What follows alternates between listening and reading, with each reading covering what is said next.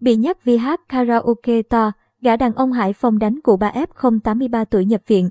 Cụ bà 83 tuổi đang điều trị Covid-19 nhắc nhở nhà bên mở nhỏ nhạc karaoke.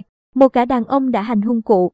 Tối mùng 3 tháng 3, Công an xã An Tiến, huyện An Lão, Hải Phòng xác nhận đã lập hồ sơ vụ xô xát xảy ra trên địa bàn khiến hai người bị thương.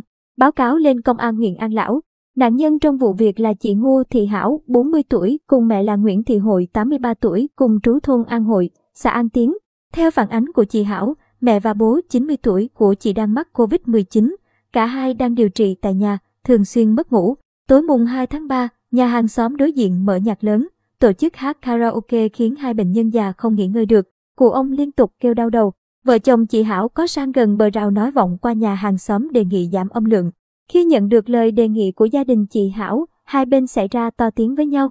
Một người đàn ông từ nhà hàng xóm liên tục chửi bới, đe dọa bà cụ. Một lúc sau, người đàn ông này đi xe máy qua, đạp cánh cổng đang khóa rồi xông vào nhà cụ hội. Người này ung khúc cây đấm, đá, tác liên tục và vật chị Hảo xuống đất.